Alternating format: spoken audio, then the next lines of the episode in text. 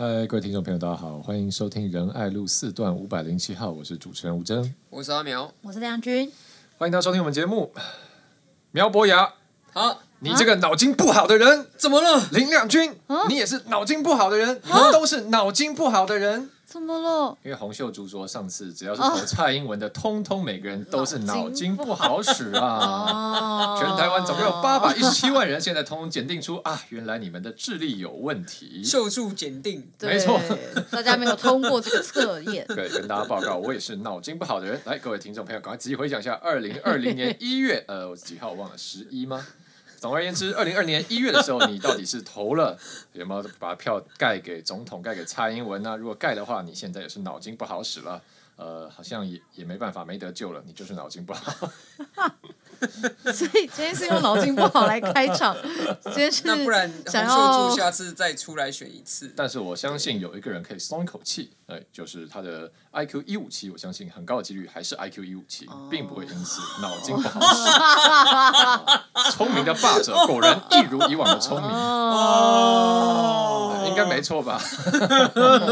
他可能。啊，可能投会票啊。对啊，对，那所以还是脑筋可能他可能没有赶上五点，没有赶上四点。好了，反正这就是最近的一个新闻啊，就是洪秀柱去接受这个好像德国之音的访问吧。那他、嗯、我也不知道，其实我没有看完整的片段，但这个就这他这一段就算有点被广传了。反正他就是说。好像也是在批评乌克兰，就说乌克兰总统挑衅俄罗斯很聪明吗？哈，就是其实害惨了乌克兰。那像蔡英文这样这样也是。那这个记者呢就说，可是蔡英文上次有八百一十七万人投他，他就说那八百一十七万人都是脑筋不好啊，没有想清楚才投了蔡英文。我想哇，这是一个大型花式崩溃现场嘛？就是 现在现在我们已经来到了，就是就是怎么讲？国民党好歹呃，应该说。洪秀柱好歹是当过国民党党主席的，好，他的发言不管怎样总是有一些代表性吧？你不能说哦，这是我们随便一个议员，我们一个立委讲的，好，这是你们前主席讲的，他的话总是有代表性。那国民党好歹是一个，他们号称有百年历史，好，说泱泱大党，哎，怎么现在已经变成选不赢就崩溃，说都是人民是笨蛋，才会投给蔡英文？我不知道阿妙有看到这新闻吗？就洪秀柱正常发挥啊，真的吗？就是。我觉得国民党它的 DNA 里面并没有民主这件事情，民主是现在的国民党在学习做的一个新游戏或者新的表演，所以他学了一个壳嘛，就是哦要提名啊，要办各种的竞选活动啊，哦然后要这个催促大家出来投票啊等等的，可是他并没有学到民主这件事精髓，就是我们大家一起决定的事情。然后我们大家一起负担后果，所以民主它的规律就是，它是一个平均人的意志，大多数人的意志。对。然后全部的人一起为大多数人的意志来负责。那你在这个游戏当中呢？如果你觉得大多数人跟你想的不一样，你觉得这个意见不够好，那你就要努力的去改变大多数人的意志，取得多数的认同。这是民主的这整个的，应该说它的机制所在嘛。那洪秀柱的这个说法，好像就是说，哦，没有投给我的，投给我的对手的，可能都是因为你被洗脑了，或者是说你呃不懂啦，这总之是你比较笨啦，你脑筋不好使啦。嗯。那所以他就完全忽略了一点，就是为什么国民党没有办法在这个民主的机制里面说服大多数的人。嗯哼。你认为是国民的脑子出了问题，而不是你的说服力出问题哦。嗯。那所以这看起来一点都不像是一个第一大在野党和随时准备要宣告重返执政的这个政党。嗯。那所以，如果说是这个路线的话，那你看，我不知道到今天朱立伦好像也没有对这位前主席的说法做出任何的回应啊。总之，他就是一个。这个毫无反应的国民党主席嘛，那所以以这个路线下来看的话，我觉得这个就是显示国民党并没有认真的想要在台湾这块土地上认真的来加入民主机制里面。嗯哼，好，所以其实就是这一群人的正常发挥，大概就是这个样子。嗯嗯，好，感谢苗博雅精辟的分析。但是你知道，刚刚在你分析的时候，我们的林亮君议员正忙着用手机录线动。因为因为林亮君议员掌握民主的精髓，哦他知道要吸引多数人的认同。哦，那现在大家呢，看到 IG 上面，如果说是出现了美女的话，哎，那就是可以得到很多的认同。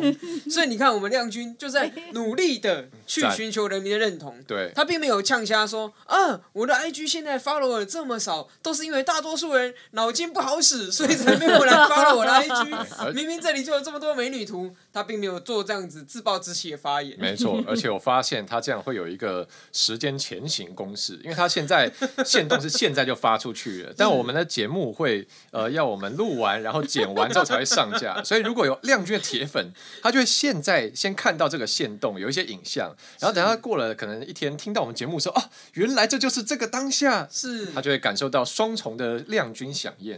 没错。好了，还发完了没？还可以发倒着听。完了没我刚刚有听他讲话啊。那有没有好好检讨？是不是脑筋真的太不好了才会这样投票？没有，没有，不，没有。我觉得就是有一个重点是，我觉得就是泱泱大党啊，然后就像你刚刚讲，洪秀柱当过主席，就去检讨选民这件事情，真的是所有政治人物都不应该做的事情。嗯哼，就是因为你今天，我觉得就是是，譬如说像去年的公投好了哈，那公投其实也是一个社会对抗很激烈的一个一个投票嘛，那。呃，可以看到说蔡总统在呃公投结果出来之后，他的我记得他的文里面也提到说，呃，里面也呃这一次的公投结果也仍然有几百万人哈、哦，他呃是投下同意票，也就是说他可能对政府有一些政策还是有很多的疑虑，那我们也必须要再去呃更多的社会沟沟通跟说服，或者是让呃人民会对政府的这些呃不管是食安也好等等的会更加有信心，就是我觉得应该去正向讲。这件事情，那你怎么会去说 就什么八百一十七万票都脑筋不好？我觉得这个以以一个大党，他想要呃重新唤起人民对这个政党的支持，或者是争取更多选民的支持，以这两个方向来说，他这样子的说法只会让他就是支持他的人越来越少，或者是就是越来越纯。那越来越纯，就是就是这是每一个政党你走到。当你的支持者非常纯化的时候，你的支持度就会一直非常局限。嗯哼，对，所以我觉得他这种发言，我觉得在呃政治呃人物上面哦，我觉得大家都要。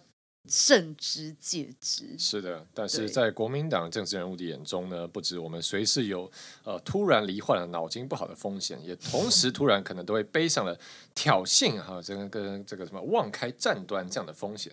为什么呢？是因为我们中华民国立法委员吴思怀呢，最近呃韩国不是总统大选吗？选完以后新上任这个总统就说他要。呃，他的政策就是亲美亲日，然后呃，可能要跟中国保持距离，好、然后也欢迎美国来南韩设这个萨德飞弹道弹道飞弹防御系统。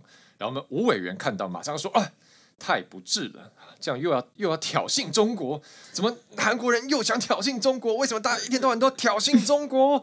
然后讲啊，怎么怎么，人家人家喜欢跟谁交朋友 是他的事啊，为什么韩国不可以亲美亲日？然后。然后，而且我后来因为吴斯怀讲这个，我就稍微去 Google 一下，我就发现吴斯怀很妙，就是他乌克兰战争的时候，因为他的过去给他主打的背景，他的人设是军事专家嘛，嗯、所以乌克兰战争他也发表这个一些他的高论啊，就说这个也是因为乌克兰想要加入北约啊，北约如果在在俄罗斯家门口协防，这样俄罗斯怎么能接受呢？这个是挑衅俄罗斯。然后，但是我又在看到他更之前讲上一次、再上一次讲挑衅，是他立法院的时候书面质询说，呃，这个我们这个总统跟政府不要一天到晚带风向，啊，共击扰台，只是到我们家门前晃一晃，那不算挑衅，因为没有到领空。对，所以南韩说要跟美国交当好朋友，这是挑衅中国。但是中国人民解放军的飞机飞到我们的这个防空识别区，这样根本就不是挑衅。我想，哇。我们有这个伸缩自如的挑衅大师，随时给挑衅有新的定义。好了，所以亮君有没有感受到？呃，今天可能搞不好我们这期节目一出去，我们也挑衅中国，嗯、挑衅吴斯怀了。哦，这这这么容易就挑衅？这个这个挑衅的门槛会不会太低？对啊，我就觉得我就觉得好奇怪，好像。就是这有一种很矛盾的情节的感觉，就是因为中国就想要当强国嘛，他们就希望大国崛起，所以很大很强。可是好像在某一些人的心里面，中国是小 baby，就是啊要跳秀秀这样，不管什么事情就、啊、不要挑衅中国，不要欺负他，不要弄他。哎，我就觉得是他的飞机飞到我这边来，他的战机飞到我家门口，怎么看都我比较可怜吧？但为什么在有些人眼里是哎我们？这样都变成挑衅他们，而且这样子会很像大家，大家如果有看小叮当，哦天啊，大家是不是现在都是叫叫哆啦 A 梦？小叮当是盗版。好，所以哆啦 A 梦 就是那哆啦 A 梦里面是胖虎跟大雄吗？哦，对，胖虎，胖虎跟大雄，对，对还是大雄，对，所以这样子就会有点像是说，我们叫大雄不要没事太接近胖虎，或者是不要没事去跟大啊胖虎聊天，就是。或就是就是说，那不然胖虎很有可能一个不顺眼就突然揍你，嗯，对，那就是这这是很奇怪的啊，因为你看在整个呃这个漫画的设定里面，就是胖虎他本来就是一个有可能就是会到处霸凌或者是动不动就想要欺负同学的人。就是我觉得你会去检讨说，就是叫大雄不要去挑衅胖虎嘛。大雄从来都没有去特别挑衅过胖虎过啊。那胖虎一天到晚就会欺负他，而且有时候大雄也只是好心的要去帮胖虎干嘛，那胖虎就会回来欺负他。就我觉得这个就是检讨人检讨错误啊。而且这会其实有一个问题，有一个风险是说，我们其实永远不知道胖虎心里面对挑衅的定义是什么。因为你看前天有一个，我看有一个很好笑是。呃，就是有一个人他，他他他就说他是八加九，他到好像巴哈场外版吧。他说有什么问题要问八九，来都来问。然后就是大家就问很多啊，说你会不会赚高等微积分啊，什么什么的，就通通跑去问，就是反正大家好玩嘛，就这个。然后他也真的很认真，每个都回。然后就有人问他说要怎么样一句话惹怒八加九，然后他说不用一句话，一直看着就好了。那你一直你就是看一直盯着八加九，过一阵他就会被你惹怒了。对，所以我是说，呃，其实就是刚亮君讲这个说，哎，你就不要跟他怎样怎样怎样。但问题是，为什么责任都在呃被被欺负，或者说像乌克兰啊，或者说台湾，这个我们明明是受到强权的压迫这一方，然后我们好像要想很多办法去避免触怒。这一个恶邻居，但问题是恶邻居他的标准随时可以变动啊。是，他今天看你不爽，嗯、他就他就可以说哦，你惹怒我了，你挑衅我了。所以这边想问阿苗，就是，是其实这个点有一些人在提出来，但我觉得很多人呃很多大家有时候还是会一些似是而非的讲法来流传了。像例如说，很多人在讲俄罗斯侵略乌克兰这个事情，大家就会去讲说哦，乌克兰。想要加入欧盟，想要加入北约，这个是北约东扩啊，好像 好像北约想要把势力范围一直伸到俄罗斯家门前啊，俄罗斯当然没办法啊，俄罗斯很怕啊，俄罗斯就像个受惊的孩子一样啊，他只好反应啊，对。但我就看明居正教授，他就有在这个节目上讲说，这个是倒果为因，嗯，就为什么这些不是北约东扩，是这些前东欧共产国家西进。就为什么他们在苏联解体之后都想要去加入北约，嗯、想要加欧盟？哎，加北约要申请，要缴费呢，嗯、然后要大加很多国防预算呢。为什么他们都想要这样？就是因为他们怕被俄罗斯又吃回去，嗯、所以是人家先怕你这个玻璃他，然后所以他才去找另外一个人来给他靠，然后你又说哦，是这个人回头过来欺负他。其实这个是逻辑这样上好像有点反过来了，你不觉得？我我觉得就是这是一个价值观的问题啊。你在这个所谓的强弱之间的冲突，或是两边冲突之间的时候，你把什么摆在前面的问题？像以吴思怀来说，其实他的逻辑是非常清楚的，就是凡事以中为尊，就是他任何所有的价值观里面，他是摆第一条，就是说，别让阿贡不开心。嗯，这是他的人生政治生涯当中最大的一个信条。所以说，台湾哦，选蔡英文当总统。中共不开心，这触犯他的信条。是现在连韩国选一个总统，然后呢，这个总统可能对中国态度稍微比另外一个强硬一点，他就说：“哦，你让这个中共不开心，这就是挑衅。”所以这个吴将军已经变成了吴思怀欧巴去评论这个韩国的政局的时候，他一样是同一个逻辑，同一个信条，就是以中为尊嘛。嗯那这个东西当然很可笑，为什么？因为假设今天有任何人问吴思怀一件事，就是说。那你觉得卢沟桥事变是还有后来的这所谓的八年的中日战争是谁的错？我相信他不可能告诉你说啊，那是因为当时蒋介石做了什么什么什么，然后呢，日本觉得天哪，你已经要侵犯到我们的未满洲国了，嗯、你已经侵犯到了日本的地盘了，所以呢，我不得不哇，先下手为强去打你。吴斯怀是不可能这样讲，嗯、他一定会讲说哇，日本就是一个侵略者、嗯、哦，然后呢，你的破坏了整个亚洲的和平，而且呢，还用各种软硬兼施的方法，还有成立汪精卫的伪政权，好、哦、来对中国蚕食鲸吞，巴拉巴拉巴拉巴拉讲一大堆，那。哎，这个时候你就会发现说，哦，他又不去这个呃检讨被侵略的人，他又突然变正常了。为什么会这样子？因为他的价值观不是放在说去判别谁是侵略者，谁有伦理上的责任。嗯。他的价值观是采立场的，嗯、就是说我对于当中牵涉的各方势力，哪一个比较是我的优先的 concern？比如说中国是他优先的 concern，所以。他无论如何就是为中国讲话，是。那跟我们不一样啊，因为我们判断事情的时候是去看，在这整个事情发展的脉络下面，伦理的责任是在谁身上。嗯。今天我们也不是说哦，凡事只要遇到这个，呃，西方必挺，也未必是这样子。嗯嗯。而是说，在今天俄国跟乌克兰之间，那你可以看到，乌克兰并没有对俄罗斯发动任何的武装的侵略。没错，那你俄罗斯说啊，你的斯拉夫小兄弟在乌克兰的东部被欺负了，巴拉巴拉巴拉。其实你有很多方式可以去改变这个现，去改变你不满意的事情啊。比如说，你可以立刻宣布说，哦，在乌克兰的斯拉夫小兄弟们，如果你想要移民到俄罗斯的话，哦，我们给你大开移民之门，让你们免受迫害。嗯、你们可以收那些所谓你们称为被压迫的，你可以收难民啊。有啊，他有开一个人道走廊通往俄罗斯。哦，不是，我我是讲去了乌东顿巴斯地区的。哦、嗯，那因为这是普丁出兵的名义，大义名分，他就是说，哦，这个你们这个乌克兰压迫顿巴斯地区想要独立的两个小国家嘛，嗯嗯、啊，这两个小国家都是我斯拉夫小兄弟，所以我呢，我要制止你们这个乌克兰的新纳粹这种种族灭绝的行为，说我要打你。可是我们先前没有看到他做出任何的这种所谓的爱护他的斯拉夫小兄弟的具体的各种外交上面的措施啊。那所以你从这边赤裸裸的看，其实俄罗斯只是随便找一个理由就想要去打乌克兰嘛，就跟什么卢沟桥事变的时候，日本说哦，我有一个日本兵失踪了，我要进去搜查一下。那吴世怀，你的判断标准这个时候为什么又完全的整个变形了？所以其实我觉得有一句话啦。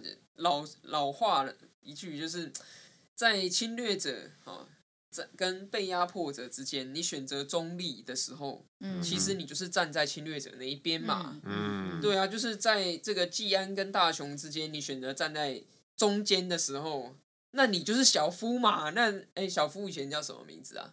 叫做阿福，对，叫做阿福，对，所以那你就是阿福嘛，嗯，就就是这样嘛，那你就就是。其实，哎，说实在，你说以吴思怀那个那个逻辑，洪秀柱那个逻辑，难道被捅了真的就彼此幸福快乐了吗？香港有幸福快乐吗？嗯哼。新疆有幸福快乐吗？西藏有幸福快乐吗？对不对？你今天讲说啊，你不要挑衅中共，你乖乖听话，你最听话，听话到被捅了之后，他还是继续压迫你啊。嗯。所以我觉得这种东西就是我们，我自己觉得最那个人是说，竟然这样还是我们的。立法委员啦，是是没错。我刚刚阿苗讲说，呃，这个在压迫者跟被压迫者之间，如果我们采取了中立，就坐视旁观的话，嗯、那我们这样也形同站在压迫者这一边。好，但各位小心了，你现在也有可能站在压迫者这边，嗯、但不一定是集权的压迫者，而是对我们生态环境的压迫者。因为因为最近呢，也有我们的立法委员，还有我们的环团出来开了一个记者会，就是呢说这个他们的诉求就是说，我们的这个生理用品啊，不管是卫生棉啊，呃，就是还有尿布啦，哈，这些一次性抛弃式的，其实对我们环境是一个很大的负担。哦，那所以他就呼吁我们政府说，呃，应该要这个，呃，应该要鼓励大家使用重复可使用的，例如说布尿布、布卫生棉这样的。你要想办法提一些政策来鼓励大家，同时也要考虑是不是要限用啊、呃，逐步限用这些一次性的生理卫生用品。那我记得，呃，应该是陈椒华委员有参与这个记者会，跟一些其他的环保团体。哦，对，我们要公平嘛。我刚都点 Q 吴斯怀，我不能遇到陈椒华，我就就就就好像就绕过他嘛。我们就事论事。好，对，那那那这个其实我就看了，就像哎，这个好像引起蛮多讨论跟反弹的哈，因为其实这个有它这个是有点这意思嘛，就是说用很多一次性的用这个生日用品的话，其实对我们环境还是一个有点大的负担。好，所以亮君怎么看这个事情呢？会不会呃，因为我现在看到的啦，因为当然就我没有在用尿布，我个人没有在用尿布，也没有用卫生棉，所以。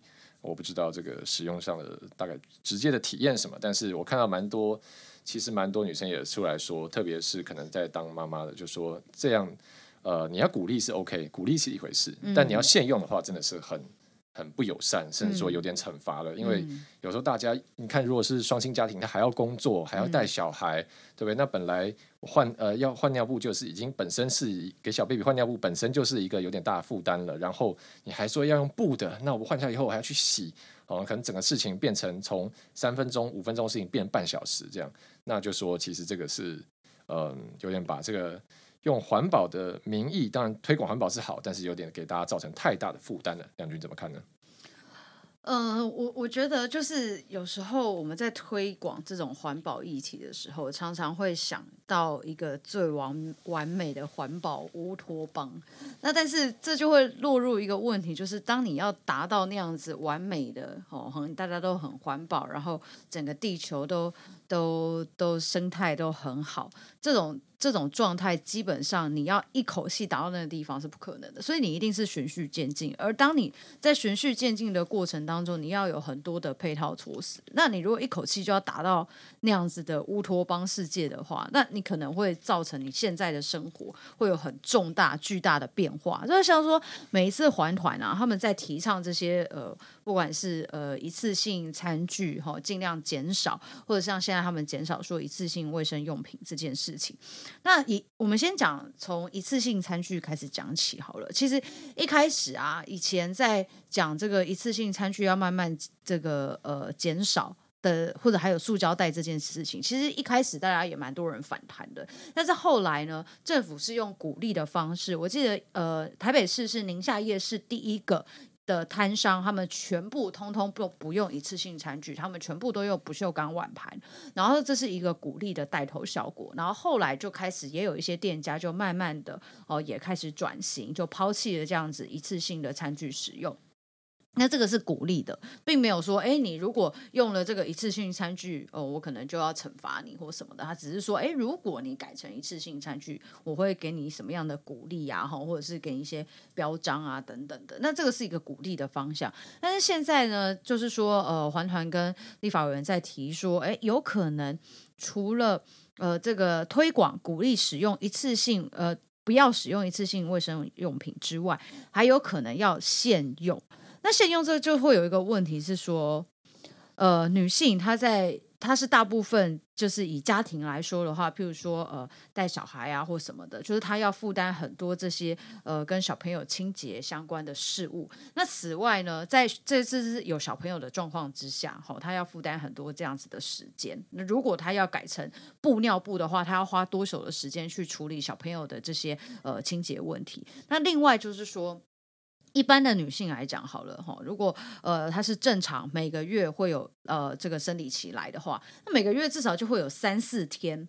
然后她她如果真的都是使用布的卫生棉的话，那她一天哦，我们上厕所我不知道平均多少次啊，但假设一天一天大概呃快十次好了哈，尤其是生理期，其实女生会更常跑厕所。那你每次去的时候，你要更换这个布的卫生棉的时候，那你要去清洗啊。那你清洗地方，如果同时间这个厕所里面刚好有两三个女生都必须要去换这个布的卫生棉，然后你你清洗的这些这些平台这些什么的，其实都会造成很多困扰。而且我觉得最重要的是，这会剥夺女性非常多在工作上的呃。的时间的权益啊，我觉得这某种程度会剥夺女性在生活上很多拥有更多自主的空间跟时间，所以我觉得在讨论这件事情上面，应该是看说我们是要解决什么样子的问题。如果是要鼓励大家使用呃，就是非一次性的卫生用品的话，月亮杯啊，哈，或者是呃，我不知道他们现在还有推广什么啊？那个月亮裤，月亮裤嘛，哈、嗯，月亮杯、月亮裤、布卫生棉这三种东西，因为其实对很多人来说，可能有些人像月亮杯这个其实是要放到呃女性的阴道里面的，那其实可能有些人就会排斥这个东西，就是进 就是比较侵入性嘛，所以有些女性可能她就比较不敢。那月亮裤可能有些人就。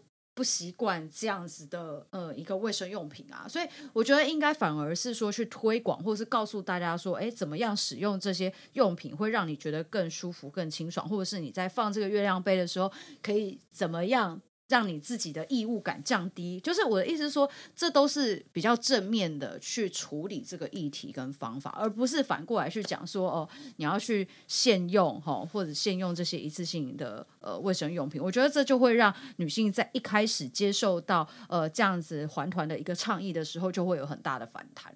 呃，还另外看到有一些人，他们觉得不开心的点，觉得好像被针对了，觉得好像说你柿子挑软的吃。为什么呢？是因为这个记者会上。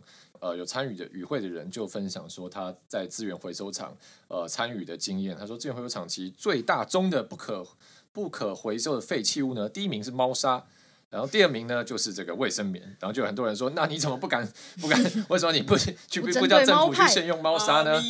啊，不能再用猫砂，不能用猫砂，好严重。好，那个对啊，所以阿苗怎么看？就是我不知道，我就感觉好像很多好多东西在这里面冲突。我觉得民主的社会价值是多元的啦。那如果你想要跟大众推销一个你觉得很应该被推销的价值，那你就必须要注意到注重其他价值的人感受，像是环保，我觉得这是一个很重要的价值，要永续嘛。那第二个性别也是我们这社会上很多人关心的价值啊。然后阶级也是我们这社会上很多人重视的一个价值。所以环保观点里面，如果你全然的忽视性别跟阶级这两个观点，那你在你把它推出来的时候，你自然就会被在乎性别跟阶级的人去这个指出你的不足的嘛。嗯、那以这一次事情来讲，我觉得有三个点啊，就是第一个点上面呢，这个是在他们记者会的时候，有团体主张说，未来环保署是不是也有责任要来限用。这些一次性的抛弃式的生理用品，OK，所以这是踩到第一个雷。那之后呢，这个团体又在他的这个脸书上补充说明，很长的一篇，但是里面有讲到一句话说，卫生棉虽然薄薄一片，女性几乎感受不到，但是它产生的废弃量却是无法忽视的。这个又是踩到了另外一个雷。那第三个雷呢，就是这个团体当中的当天在记者会发言的代表，后来呢又在一个。环保社团里面 po 文解释他的本意，但是他又加了一句话说：“棍子跟胡萝卜是可以并用的。”大家一起来思考一下。Oh. OK，好，为什么我会说这三个是雷呢？首先，第一个，你在这个记者会上公开提限用的时候，很多的女性第一个就会反映出来一件事情，就是如果你要限用，就是要少用，甚至要禁用嘛。就像我们现在说，如果你要用一次性的这个餐具。哦，或是一次性的塑胶袋，你可能就要多花一块钱、两块钱来买。对。那有些餐厅可能未来不能够再提供这样的东西。那接下来女性就说：“OK，那你说不能用这些一次性抛弃式的生理用品的时候，我要用什么？”那刚才亮君已经跟大家讲了嘛，分享了，就是其实这些可以所谓重复使用生理用品呢，它有很多的不见得方便。嗯。它可能会占用你很多的时间，甚至我我觉得可能。这个很多人没办法想象，你把一个杯子放到你的阴道是什么感觉？嗯，那大家不如想象一下，说如果你有一根吸管，你把它放进……哦，好痛哦！这不是，也许有人做得到，但是也许也会有人做不到嘛，嗯、不是大家都可以用的。嗯、所以这就凸显了一个问题，就是提出限用跟禁用的人，他有没有注意到这些女性转移到可以重复使用的生理用品的成本在哪里？而且这些所谓可以重复使用的生理用品。当它没有完成真正彻底的清洁的时候，它是可能造成疾病或是感染的。那在这种这种状况之下，在这个记者会上发言讲话的，竟然还是一个一生当中从来没有经历过月经的男性。那他自然就会被质疑说：“请问你的性别意识在哪里？你的性别观点在哪里？还是你完全站在一个男性的角度，试图去指导女性说你要怎么样才可以对这个地球更好？”那就是没有性别意识嘛。那更不用说什么卫生棉薄薄一片，女性几乎感受不到，这完全就是完全踩爆女性的地雷啊！气炸！你知道卫生棉的感觉有多么的明显？请叙述一下，就是你下面这样子湿湿黏黏狗狗的，很像就是一块抹布，湿湿的抹布就放在你的下面这样子。